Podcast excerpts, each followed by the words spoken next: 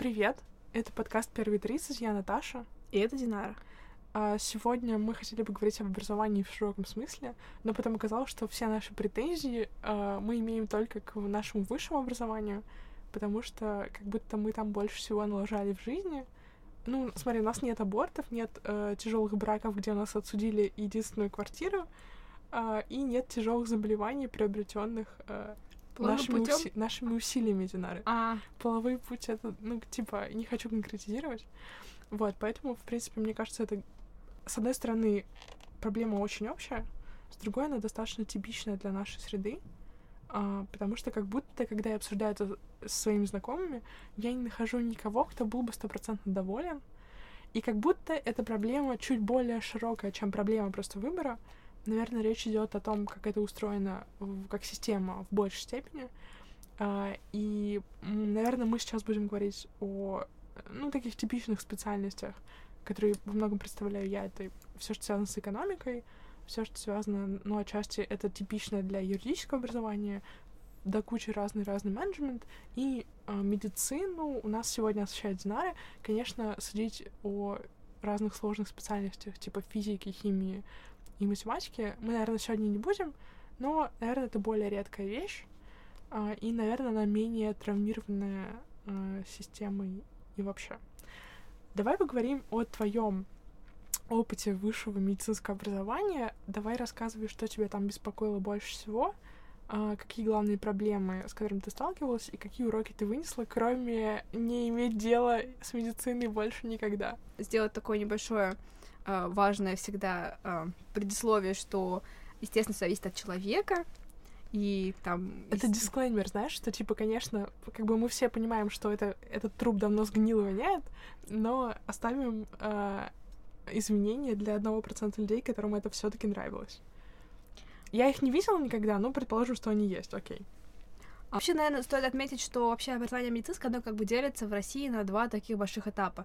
То есть вначале это некие теоретические знания, которые попадают вам в голову, какие-то базовые специальности, типа там гистологии, биохимии. Это что-то такое а, самое прекрасное в этом всем, оно отделено от пациента, никак не связано с клиникой, с пациентом, и такое что-то более научное, теоретизированное.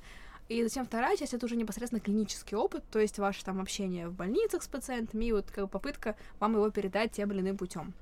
И а, с этим есть определенный ряд сложностей. То есть, мне кажется, что объективно в нашей стране, ну, в частности, в моем университете, объективно неплохие кафедры вот на тему первой части, то есть теоретические. И а, если мы говорим про клинический опыт, там уже начинаются как бы именно различные организационные сложности. А, Ты вот сейчас говоришь в таком каким-то странным канцеляритом, вот когда мы обсуждаем с тобой, ты скатываешься на мат, но говоришь очень конкретные вещи, и понятно, о чем идет речь. Да, да, да. Давай говори конкретно. Хорошо. Что допустим, меня больше первая, бесило? Первая часть, окей. Допустим, анатомию ты знаешь, она отлично. А, мы говорим сейчас о проблемах о проблемах. Потому что, я напоминаю, подкаст называется «Кто виноват?».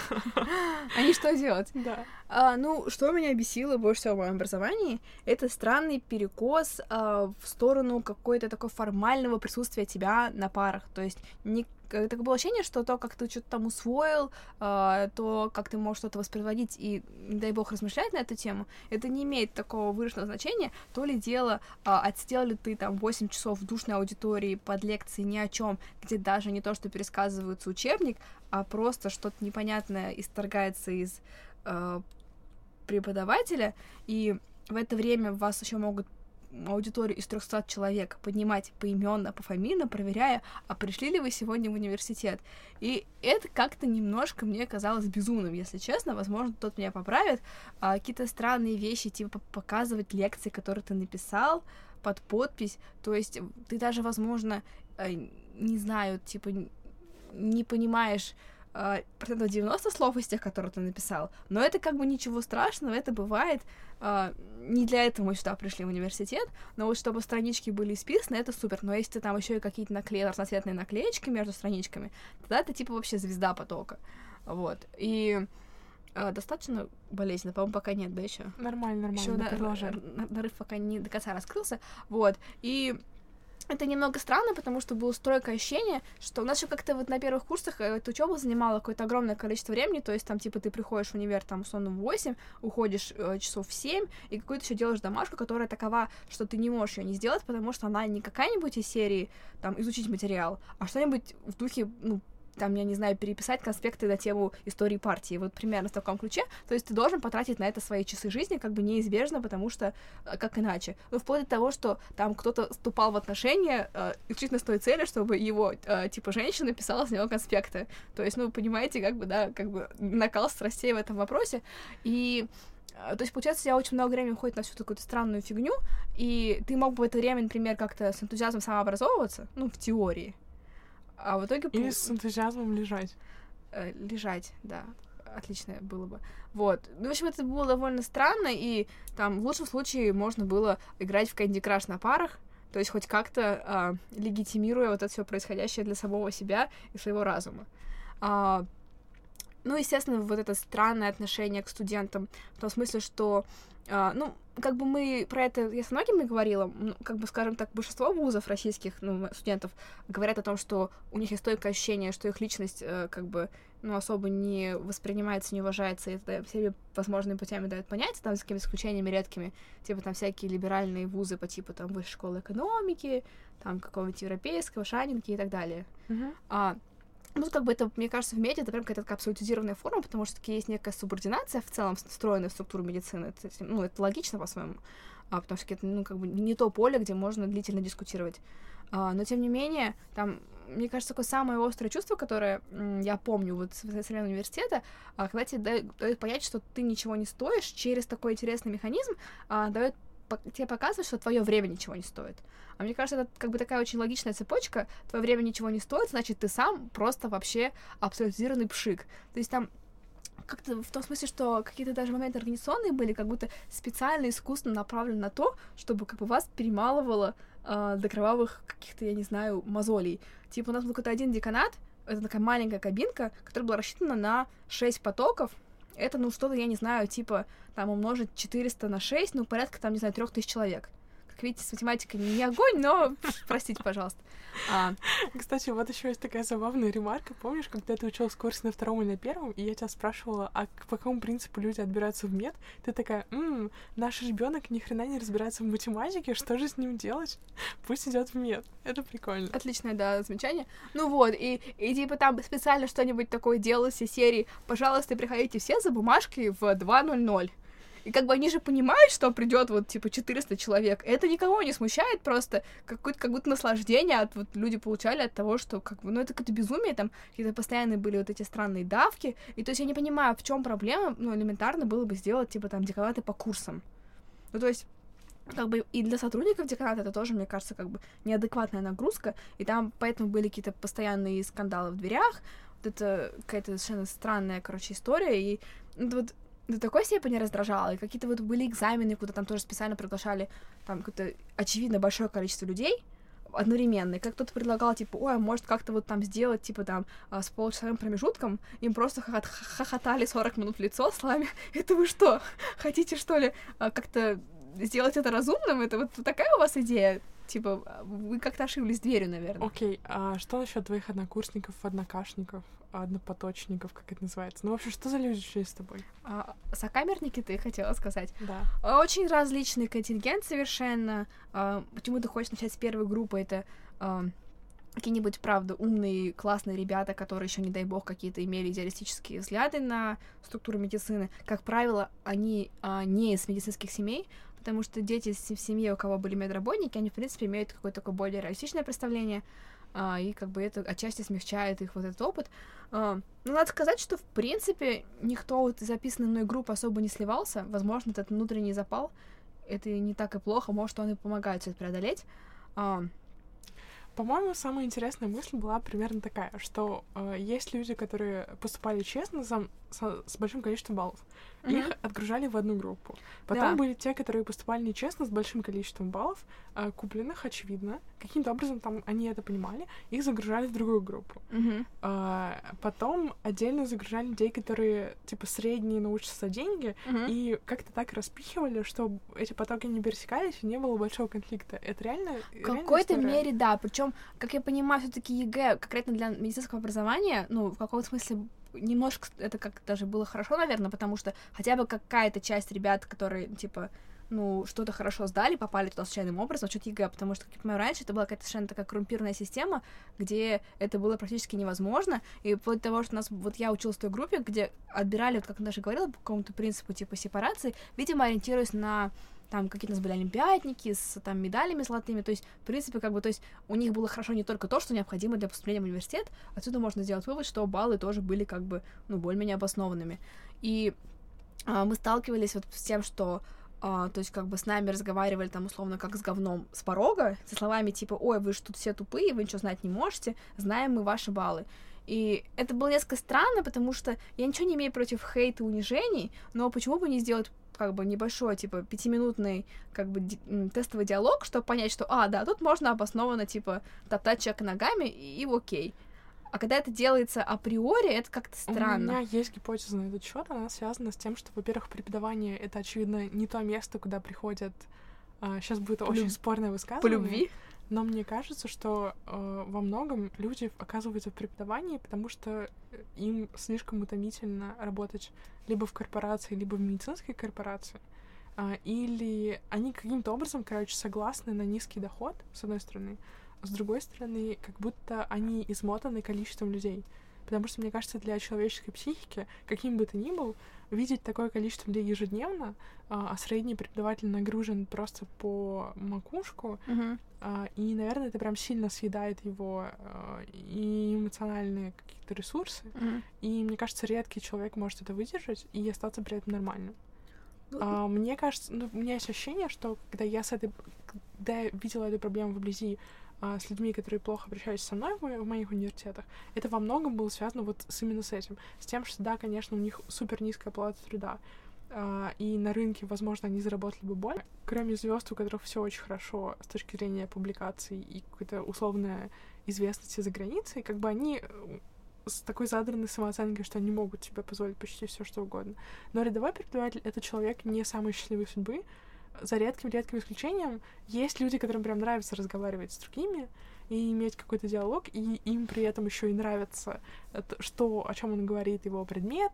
а, Им, возможно, материальная сторона для них не так важна. Кстати, вот еще есть один, у меня есть один хороший знакомый, который преподает в, если я сейчас не ошибаюсь, вроде он в Эдинбурге работает в данный момент, и он рассказал, что это проблема с, общая, с нагруженностью, и в его случае это выглядит так. Он математик, и ему говорят, через два месяца ты ведешь курс, который ты в жизни никогда не открывал. А, И тебе нужно два месяца плюс-минус подготовиться к этому. При этом у тебя еще какая-то работа внутри университета, и ты все время, то есть у него нет выходных, и это нормальная история, что он приходит в там кампус или куда-то в 8 утра и уходит полдесятого в 10 вечера и так далее. И эта проблема как будто глобальная, и она э, как бы возникает по разным причинам. А, с, э, скорее даже так. Здесь она в России связана с общей какой-то а, обнищанием университета, с тем, что никто денег на это не дает, что образование в какой-то момент стало супермассовым. И да, конечно, больше стало людей приходить учиться за деньги, но все равно как будто одно другое не покрывает, а, с одной стороны. С другой стороны, в Европе это связано с тем, что как бы да, образование там стоит дорого и всякое такое, но там университет работает в большей степени по принципу корпорации, и ему нужно нанимать хороших профессоров за много денег, но их не, можно ограни- нанять ограниченное количество, и значит, что, в принципе, весь преподавательский состав — это люди, количество которых все время либо падает, либо столько же, но на них много нагрузки, и как будто это общая проблема высшего образования в целом, вот именно как система. У меня есть такое ощущение.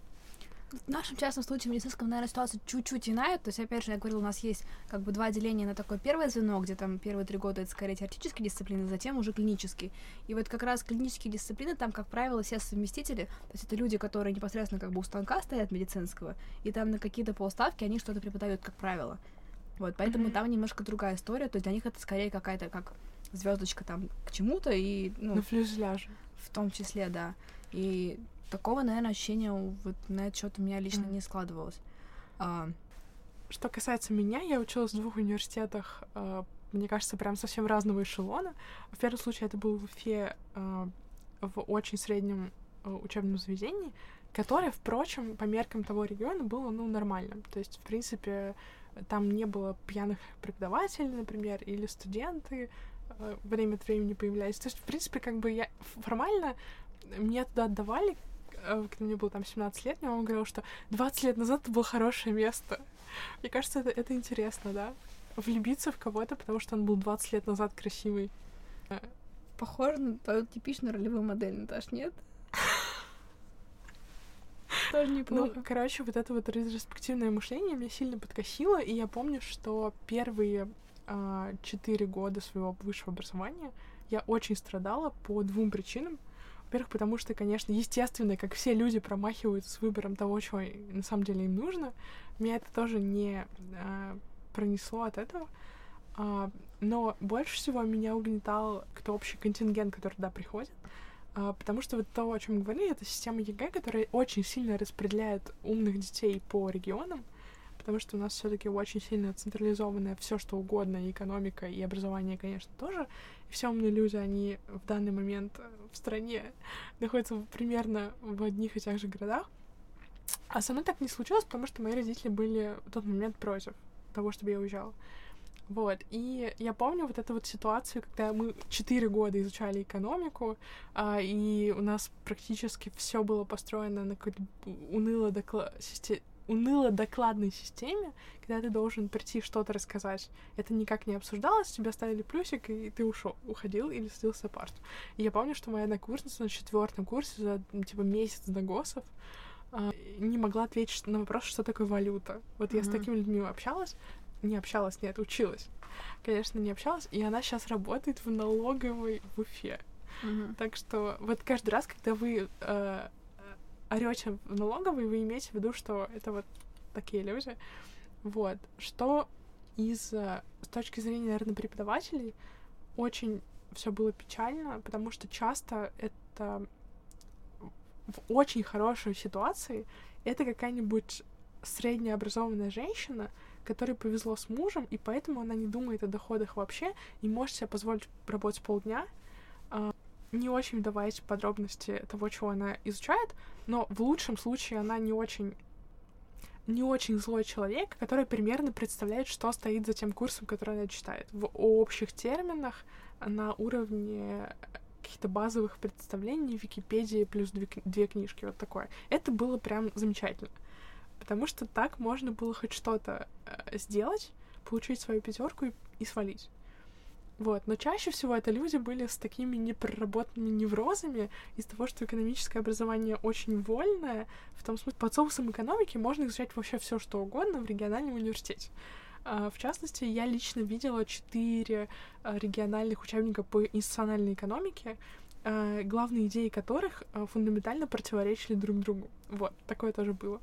Как-то мы, это был мой, кстати, любимый предмет, когда на моем, на моей институциональной экономике мы реально обсуждали идеи Николая Старикова. То есть это не было а, дискуссионной историей, это было просто преподносилась какая-то а, абсолютно научная идея а, про то, что всем... То есть была какая-то очень такая конспирологическая риторика, но она замечательная, если ты не образованный в 19 лет, ты это очень легко воспринимаешь, и еще если ты впечатлительный. А это я была именно из таких. Короче, я все это довольно глубоко переживала, и потом для меня это было большим сюрпризом, когда я узнавала, кто эти люди на самом деле, это было шокирующе. Вот, и я помню, что когда я поступала в нормальный университет в магистратуре, я а пришла в высшую школу экономики, это была и остается.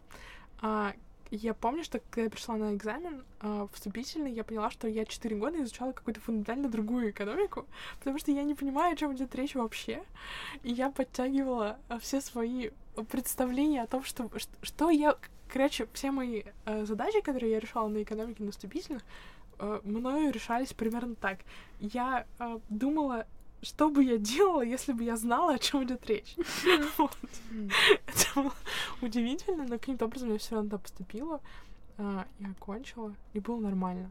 Вот. Но в целом, а, конечно, то, насколько фундаментально отличаются и идеи того, что обсуждается, и то, как это происходит, конечно, в вышке свои проблемы есть, но они совершенно, абсолютно э, на другом уровне находятся, и в этом смысле, конечно, я не имею права как-то озвучить какие-то претензии, потому что в целом там было очень приятно находиться и очень приятно что-то делать, но, к сожалению, вот моя магистратура была слишком инструментальна, как, в принципе, кстати, любое образование высшее в России, оно как будто все больше и больше сужается.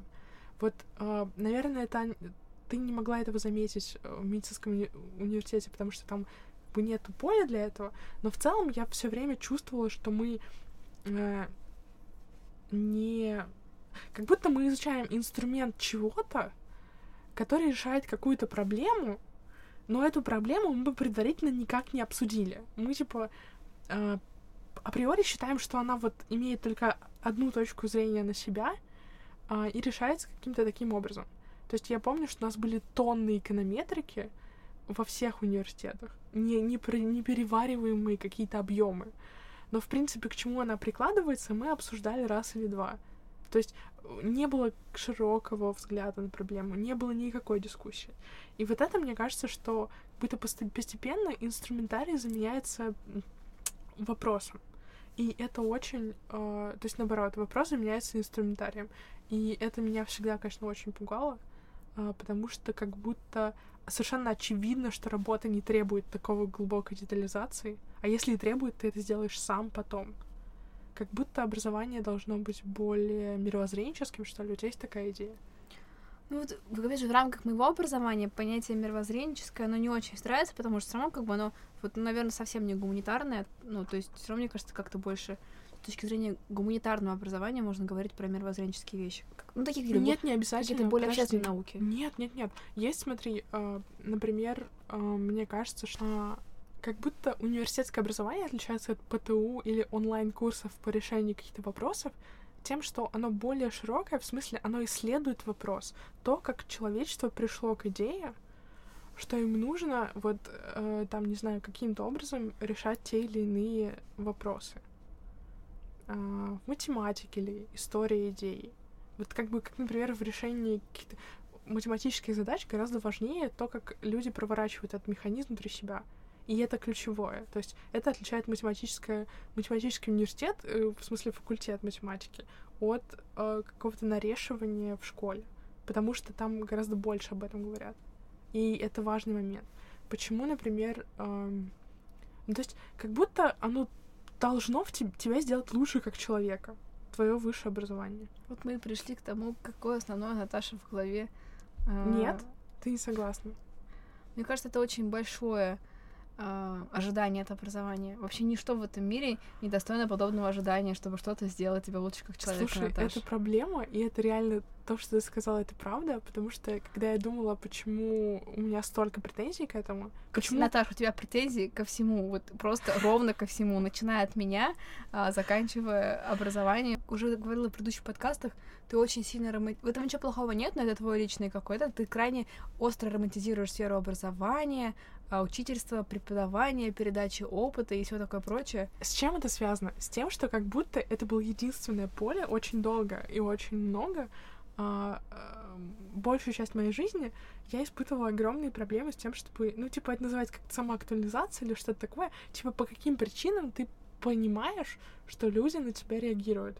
То есть есть люди, которые там, которыми хотят дружить, есть, которыми хотят встречаться, есть люди, которых просто любят родители, и они через это себя чувствуют хорошо. Вот у меня как будто все было очень-очень-очень плохо, и я чувствовала, что я существую только, блин, в школе на предметах, где была возможность что-то обсудить. Знаешь, в чем хорошая новость? Давай. При всем при этом ты так и не докатилась до поля Амории. Таким образом, ты победила в этой игре. Это очень тонкая шутка, да. Спасибо. Только для нас двоих. Персонально. Да. Шутка про Беллу Попорт, ладно. Короче, мне кажется, что я действительно как будто чувствовалось, что я живу, и я признана только в, это, в этих условиях. И э, да, это моя личная травма в целом. Но это же подкаст о травмах, все нормально. Мы их, типа, прикрываем названиями выпусков. Но вообще это сеанс групповой психотерапии, э, где мы жалуемся на жизнь. Возвращаясь к теме образования, ты говорила про феномен э, региональных учебников, посвященных различным темам. Вот это тоже очень актуально в рамках медицины, потому что вообще, ну, как бы современная медицина, она скорее тяготеет к некому такому а, протокольному решению всех проблем, то есть какие-то имеют место международные клинические рекомендации, которые, как бы, ну, в целом предлагают какой-то такой некий, как я уже говорила, протокол решения различных медицинских проблем, то есть какие-то алгоритмы исследований необходимых, алгоритмы лечения. Это, ну, по-своему хорошо, то есть это, ну, как бы в целом, а, опять же, делает язык медицины как бы общее, ну, как бы глобализировано для всех специалистов по всему миру. В какой-то степени это, конечно, вот этот личный подход, э, который тоже ценен в медицине, э, сводит на нет, но тем не менее, что имеет место в России?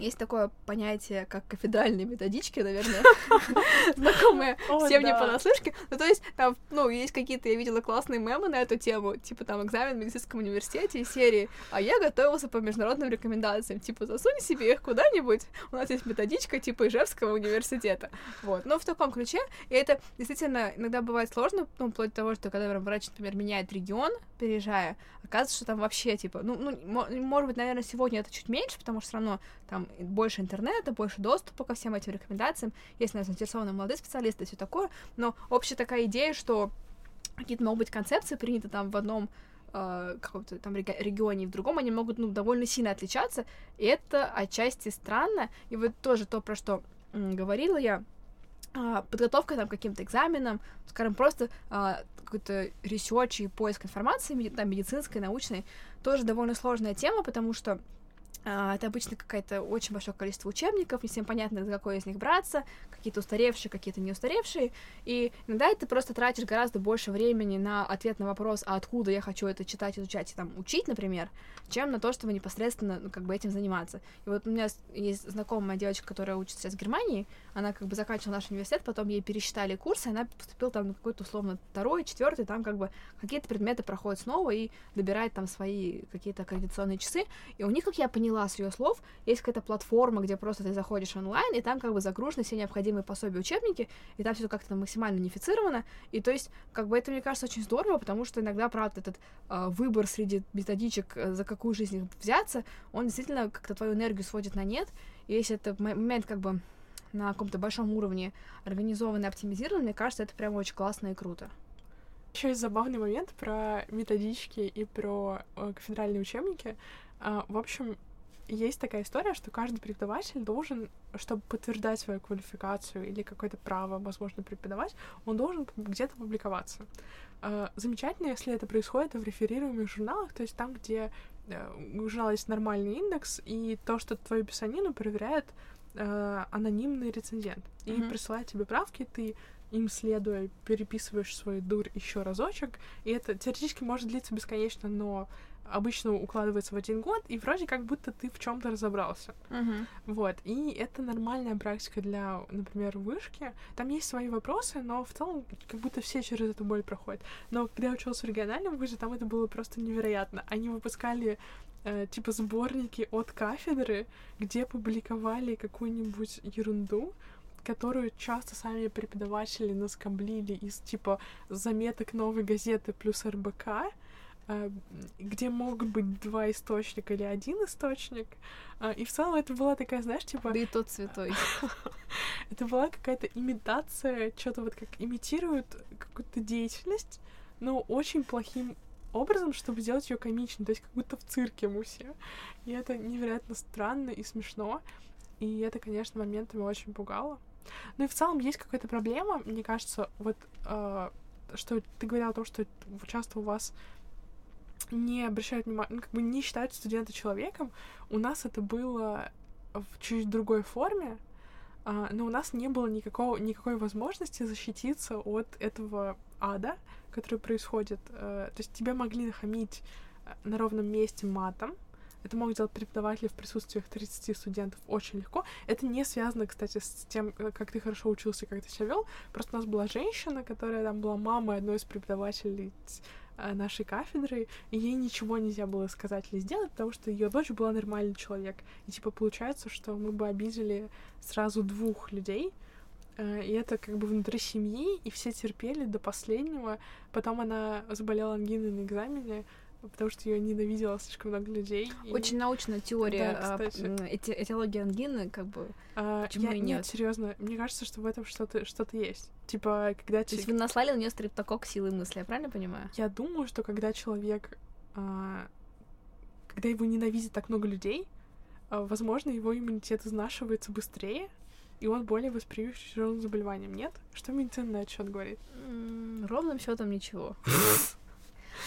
А, ну, короче, в любом случае, а, мне кажется, вот этот вот момент того, что ты никак не влияешь на свое образование, в смысле, тебя не спросят, хочешь ли ты учиться у этого человека, тебя не спросят, хочешь ли ты изучать именно этот курс, нужен ли тебе с точки зрения твоего взгляда на твою будущую профессию. То есть ничего, ты просто а, пришел и сталкиваешься с фактом, с одной стороны. С другой стороны, наверное, это бы имело Э, право на существование, если бы образование было тотально, полностью, целиком бесплатное для всех.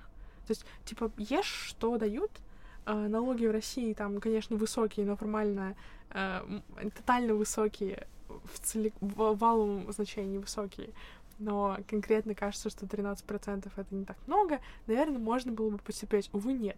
Когда я поступала в университет, у нас был прием, мне кажется, в районе 1000 человек, 1300 на все э, экономические и суммарно экономические специальности, и у нас было три бюджетных места на, 3, на 1200 человек. Э, из них два были гарантированно купленные, одного человека, по-моему, эм, отчислили через типа полгода, и другая была, очевидно, то есть, короче, проблема в том, что это было как-то совершенно карикатурно от начала до конца. Э, и я помню, что я вот просто глубоко ненавидела это место. И мой университет, он это 10 корпусов, закольцованных между собой. Типа из первого можно попасть в десятое по кругу. В общем, и мне года два или три после выпуска снилось, что я в этом горящем университете бегаю по кругу и не могу открыть окно, чтобы хотя бы в огне умереть, потому что вот так, такие у меня ассоциации. И в целом это очень нездоровая идея, и там регулярно ректоров, это большой университет, а, самый крупный в регионе, один из, ну, типа, считается, что уважаемый, да, там регулярно ректоров, по-моему, пытались сажать на, а, на том, что они где-то проворовались, или там были истории, когда чуваку там дали сколько-то, типа, 10 или 20 миллионов на какие-то разработки каких-то лопаток, и ни одна лопатка не была создана, авиационное какое-то оборудование. В общем, это была такая драма, в очень плохом помещении среди людей, которые тебя ненавидят, mm-hmm. а, учиться у людей, которые тебя ничему не могут научить, и в целом примерно такие же глупые, как и ты, моментами еще глупее. И, короче, это было, конечно, ужасно. И в этот момент этики, я помню, что ладно, там было несколько случаев мата, и мы ничего не могли с этим сделать. То есть невозможно было прийти к заведующему кафедре и сказать, что, по-моему, это, это жесть. А, типа, отстраните преподавателя. Она говорит, ну куда его отстраню? На эту работу никто все равно не хочет идти, потому что там зарплата какая-то низкая, и типа что делать? Посреди курса никто никого не будет снимать. С одной стороны. С другой стороны, я получала постоянные комментарии от того же самого заведующего кафедры, она могла сказать, что у тебя какие-то волосы, ты как ведьма пришла. А вот Наташа мне задала вопрос перед записью подкаста, а, что для тебя было самым таким, ну, травмирующим осознанием, таким самым острым на тему медицины в целом а, спустя вот эти как бы шесть лет обучения. И я бы сказала, наверное, что пребывание вот в этой системе ну, то есть я, получается, был момент, когда мы там какое-то время практики работали там санитарами, как бы медсестрами, то есть я вот работала, в принципе, год медсестрой в отделении детском, и там какие-то практика участкового терапевта. То есть, ну, как бы на... Мне как будто мне казалось, что тебе нравится в медсестрой работать в детском отделении, нет? А у меня просто была там довольно благоприятная среда, то есть в целом, во-первых, мне нравятся дети, а, мне там не было какой-то непосредственной возможности лично навредить, mm-hmm. что не так плохо. Ну, то есть, как бы уровень моей ответственности был таков, что то, что я делала, а, на моих глазах приносило облегчение, я бы так сказала. Mm-hmm. Это все таки для психики гораздо полезнее, чем если ты участковый терапевт и принимаешь решение, оперируя а, минимальным инструментарием, и понимаешь, что как бы ты ничего лучше сделать как будто не можешь, ты еще не очень а, как бы наделен момент опытом, профессиональными навыками, то есть это как бы ну несравнимо mm-hmm. в этом смысле. У меня какой-то был приятный коллектив, это тоже, естественно, сказывалось. Вот. И а, какая моя главная была мысль, ну, естественно, каким-то образом я бывала в качестве пациента, в качестве родственника пациента, то есть, ну, на протяжении своей жизни, как и все mm-hmm. мы. И было такое острое ощущение, что вся система здравоохранения создана таким образом, чтобы как будто превратить во вражеские какие-то ополчения пациентов и медработников, столкнуть их, и чтобы вокруг был огонь ненависти, потому что ну, это какое-то безумие. Я даже вот отчетливо помню, у нас было а, периоды, когда было очень много пациентов, и коридоры были переполнены. И ты понимаешь, что это нормально в такой ситуации, что на такой степени задолбанный персонал, потому что нагрузка там в 8 раз выше, что они ненавидят в этот пациентов. А когда в стабесе пациентов, когда вы с маленьким ребенком вас положили без души, без всего в коридор, где ходят другие больные дети, инфекция распространяется, как бы тоже ты будешь озверевшим. И в этот момент ты понимаешь, что как будто бы выхода из всего этого нет, и как бы, ну, на какой роли бы ты ни оказался, это какая-то машина, направленная на взаимную ненависть. И это довольно странно. То есть, если бы туда залили денег, и стало бы больше всего, так о том и речь, да, что то есть как бы условия таковы, что как это как бытие определяет сознание, это ну, ну не просто так, потому что там были какие-то даже периоды, например, лето, когда просто в силу там обстоятельств детей меньше, они меньше болеют, там люди уезжают на отдых, отпуск, и в принципе там ну, элементарно разгружался персонал, и ну, просто менялось настроение в отделении, то есть сразу становились мамы там, ну, вот эти ухаживающие детьми, гораздо более спокойными, вежливыми, адекватными. Также персонал был более внимательным, потому что была возможность по времени, по всему, как бы, то есть, ну, делать свою работу там как бы качественнее, лучше, и где-то там, ну, уделять внимание больше. И ты понимаешь, что, ну, как бы, это надо на каком-то уровне. То есть, типа, не все можно на, на человеческом факторе выезжать, уже столько лет прошло, а мы все пытаемся выезжать на человеческом факторе. Нет, нужно создавать условия для человека, а не пенять все время палкой в человеческий фактор и говорить про а, мотивацию и личную ответственность. Я, наверное, про это хотела сказать больше mm-hmm. А, моя проблема, наверное, связана с тем, что, во-первых, это абсолютно ненужные знания в среднем. То есть, а, если ты хочешь работать по специальности, а таких людей примерно 1%, а, то ты необходимые а, представления о вопросе можешь, в принципе, понять через одну книжку, которую ты прочитал в свободное время. И этого, в принципе, достаточно. С одной стороны. То есть оно как будто супер растянутое, и тебе уже придумывают на последних двух курсах предметы просто из непонятно откуда. То есть э, какие-нибудь условные бюджетные системы, про которых никто ничего не понимает, но ты их ты экзамен по ним все равно сдашь. С одной стороны.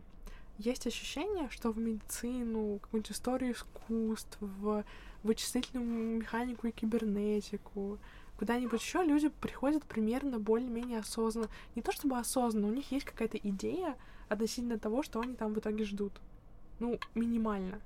Вот. А, а экономические, юридические специальности — это такая сточная канава, куда идут все, а, кто совершенно ни с чем не определился, и это, за исключением, может быть, пары-тройки э, факультетов в стране, куда идут дети после Олимпиад или очень богатых родителей дети, и там, наверное, как бы заряд совершенно другой.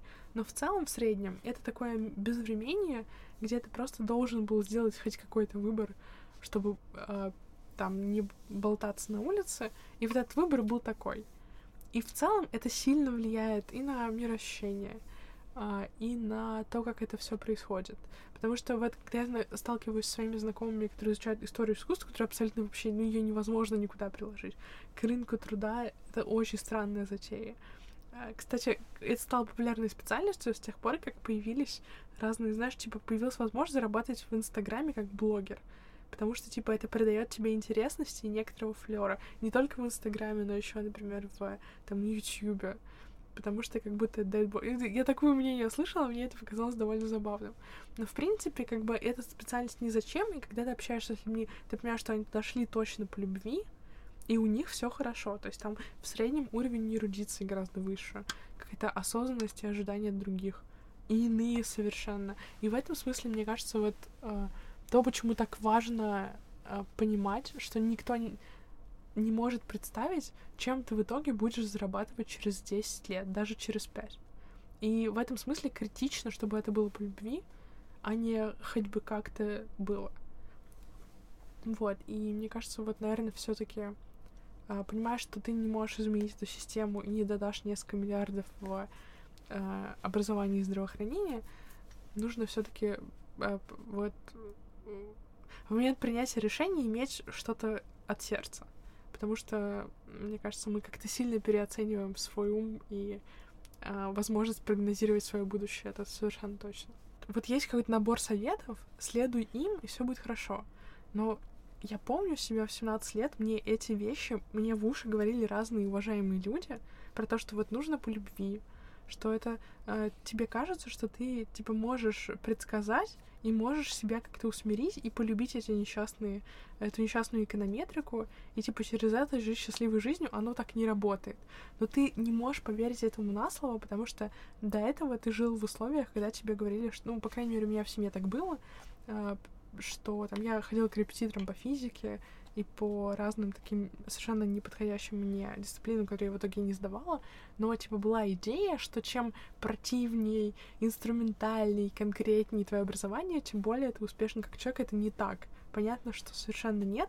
Э, ты чем более успешен, тем быстрее ты нашел свой какой-то внутренний голос и придумал, как его продать совершенно разным способом. Э, это что угодно может быть в эпоху интернета, заработков на блогах, каких-то условных стартапов и так далее. То есть в любом случае что-то можно придумать для себя интересное. А, в итоге оказывается, что ты а, сделал неправильный выбор один раз, потом эти рельсы тебя поддерживают, ты дальше идешь, идешь, идешь учиться либо примерно тому же самому, только в другом городе, и это фундаментально ничего не меняет. А, либо ты понимаешь, что у тебя есть какой-то ограниченный набор работ, на который ты с этим дипломом можешь претендовать, и, казалось бы, это не фатальный выбор. То есть, ну, как бы, ну и что? Все мы не без греха. Uh, где-то мы обязательно налажали, но как будто оказывается, что это самоподдерживающая система самая упорная из всех. Вот из этого сложно выбраться. Этот поезд в окне, нам некуда больше бежать. Именно так, да. А со своей стороны, она сказала, что вот если бы я, как должна была этот выбор пере... перевыбрать, я бы, наверное, ориентировалась на какой-то а, скорее комьюнити, то есть, да, наверное, 17 лет, да я сейчас не знаю толком, чем хочу заниматься, и тогда бы не знала, я бы, наверное, выбирала скорее то сообщество, которое будет меня окружать, потому что, ну, это как бы не новая мысль, что мы бесконечно а, зависимы от окружения, стоим там на него, и, из него на сколько-то процентов, и Наверное, я бы, ориентировалась на что-то подобное, то есть я просто думала бы, где те люди, которые мне нравятся, которые мне интересны, чья жизнь, мне кажется, ну, больше или меньше привлекательной, и скорее туда шла бы именно за этим каким-то таким человеческим фактором. И думаю, это была бы какая-нибудь там та же высшая школа экономики, какая-нибудь условная социология, что-то подобное, и, наверное, я бы вот так руководствовалась. А, типа много говорить и ноль ответственности. Точно. А, мне кажется, что это хорошая идея, конечно, но она прям как будто сильно упирается в то, что ты примерно представляешь, кто учится, что за люди, там, не знаю, учатся в том университете, который ты выбрал, но очень много людей учатся в других городах. Комьюнити разнится от Uh, не то чтобы от профессии к профессии, а просто от группы к группе. То есть есть, uh, например, в мой знакомый, который закончил архитектурный факультет, у них было две группы, и он говорит, что да, в принципе, это все очень круто и интересно, это клевая жизнь, но есть где только твари, а есть где очень хорошие люди, э, но это, он оказался в плохой, и он не мог себе представить, что будет настолько ужасно. Э, и в целом, э, мне кажется, что... То есть, да, это хороший совет, но он не очень прикладной. В как целом... и все, хороший совет. Это нормально, я полагаю. Я думаю, что, мне кажется, единственный совет рабочий — это что человек маленький, 18-летний, должен отдавать себе отчет в том, что, во-первых, а, он имеет право на ошибку, и он может что-то переиграть. То есть нет никакой проблемы перепоступить еще раз. Нет никакой проблемы uh, уехать в другой город. Или, ну, очевидно, есть ограничения, но они для большинства все-таки более-менее подъемные. И мне кажется, что вот это вот все что очень сильно э, коробит меня до сих пор, это что я в 18 лет себе не сказала, что это какая-то ерунда, не стала и не вышла. Потому что была идея, что я могу вот претерпеть, что-нибудь изменится и так далее. Нет, ничего не изменилось. Этот огромный снежный ком до сих пор э, растет. И это касается не только образования. Конечно, да. Вот. Но мне кажется, очень важно, что как будто мы росли в среде, это касается и школы, наверное. Про школу мы отдельно поговорим. Я не хочу сейчас это обсуждать, но э, как будто была идея, что выпускные экзамены это прям очень важно, невероятно важно, и это определит твою жизнь. Mm-hmm. И ты должен быть максимально хорош и поступать в, там, в самые престижные места и так далее. Потом выясняется, что, во-первых, это не так работает, этот выбор совершенно доступен к изменению, э, да даже баллы, насколько я знаю, экзаменационные, они действуют, по-моему, год два года, да? Мгм. То есть ты все равно, даже если ты ничего не делаешь, то все равно есть шанс что-то изменить под, через год. И, но когда тебе 18, ты не очень в это веришь, как мне кажется. И у меня есть только один знакомый, который этой возможностью воспользовался, а, и у него все очень хорошо сейчас. Стёпка, что ли? Нет. Степка пьет, кстати, по-моему, нет? Ну да фиг знает. А я видела его в аэропорту последний раз в Пулково, он был бухой, как врач. А, и говорил, что он работает на Ленфильме, а Ленфильм уже, по-моему, закрылся. Ну, в смысле, там негде работать. Возвращаясь к претензиям к образованию, то, что я слышала неоднократно от многих, особенно тех, кто имел возможность сравнить, это то, что университет в идеальном мире должен быть некой средой, куда тебе просто приятно и комфортно приходить, и тебе хочется сюда идти, потому что там есть какая-то такая некая атмосфера, где тебе приятно образовываться, и вот что-то такое, там это от приятных коммуникаций до красивых стен и всего такого прочего. И это как бы для меня вообще звучит странно, потому что я с таким не сталкивалась, я даже не понимаю, о чем тут идет речь, но я такое слышала. Вот ты что про это скажешь? Нет, я училась в таком университете, это, это питерский кампус. э, Это работает, то есть это работает, да? Стопроцентно да, это красивое здание с приятными людьми. Я очень люблю всех своих однокурсников до сих пор. А, Я не так часто с ними пересекаюсь, но в в массе своей это образованные люди с достаточно э, с гораздо более высоким интеллектом, чем в среднем по больнице. И я не могу сказать, что там было какое-то сильное комьюнити в тот момент, когда я туда пришла, но то, что в основном мне хотелось бы общаться с людьми, и мне было приятно с ними общаться. Это стопроцентный факт, да. Я как будто излечилась какой-то болезни. Знаешь, что мне кажется самое обидное, о чем я не говорила? О том, что э, как будто высшее образование — это, в принципе, единственное условие в твоей жизни, когда ты можешь продолжительное время, 4 там, или 6 лет, или 5 лет, заниматься чем-то интересным, не думая о деньгах, о выгоде э, в данную минуту, потому что, скорее всего, за тебя заплатили. Это и ты живешь за чужой кошелек. И у тебя есть возможность позаниматься какой-то лично тебе интересной вещью, а, при которой ты совершенно... То есть ты, ты точно знаешь, что ты не будешь изучать шведский или французский, когда тебе будет 38. Ну, это маловероятно. Вряд ли ты будешь изучать историю средних веков. То есть какие-то... а, что хочу сказать? Это рекреационная зона, растянутая на 5 лет. И как будто это может быть вполне себе развлечением понимая прекрасно, чего стоят дипломы, понимая прекрасно, что в России э, особо, эм, ну, как будто я, не все работают по специальности, это нормально. А Когда я говорила про рельсы и про самоподдерживающую систему, я имела в виду, прежде всего, наверное, свой характер, который не очень революционный. И в целом я люблю поплавать в болотке одном и том же, типа, 10 лет. Вот, но э, в целом это не особо типичная проблема, как мне кажется. Так вот, у тебя есть возможность э, большое количество времени уделить какому-то сложному, нетипичному развлечению, которое тебя, скорее всего, еще будет развивать. Интеллектуально, как-то еще и так далее. И в этом смысле, как будто эту возможность очень жалко терять. Вот Мгм. это я имела в виду. Ну, как раз, да, об этом еще говорила моя соседка Дана, что э, мы не до конца оцениваем то, как все таки благостно сложилось, что на сегодняшний день в России, в принципе, жив институт бесплатного образования, Да бюджетного. он уже умирает, мне кажется. Ну да, тем не менее, все-таки туда можно поступить. И она говорила, что иногда это правда круто, что в конце концов поступаете куда угодно, там как-то легитимируете тот факт, что вы пока ищете себя для своих родителей, для кого-то там.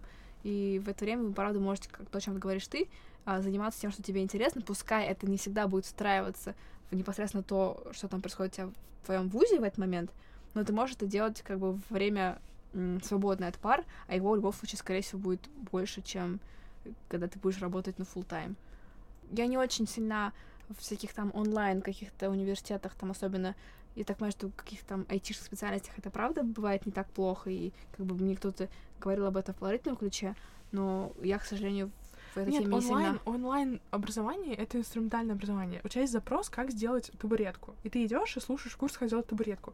Тебе это не дает комьюнити людей, которые обожают делать табуретки. И типа у них есть разные табуретки, разный взгляд на э, табуретку как на философскую концепцию, и ты здесь не, у тебя нет возможности обогатиться через это. И это, наверное, самое важное. Рекомендации.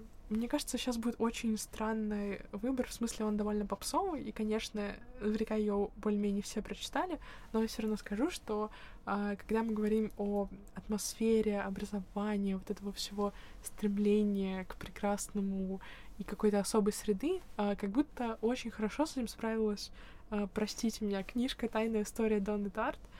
Я знаю, насколько это странная рекомендация, в смысле, на типа, посмотри сериал «Бригада». Вот такое. В смысле, все его смотрели. И Тарта все читали. Ладно, короче, э, с точки зрения описания атмосферы и всего этого прекрасного, такой жизни вдали от ранящего грубого мира, э, корыстного, унылого, скучного и подлого в каком-то своем прекрасном пузыре, в этом смысле это, конечно, блестящий образец.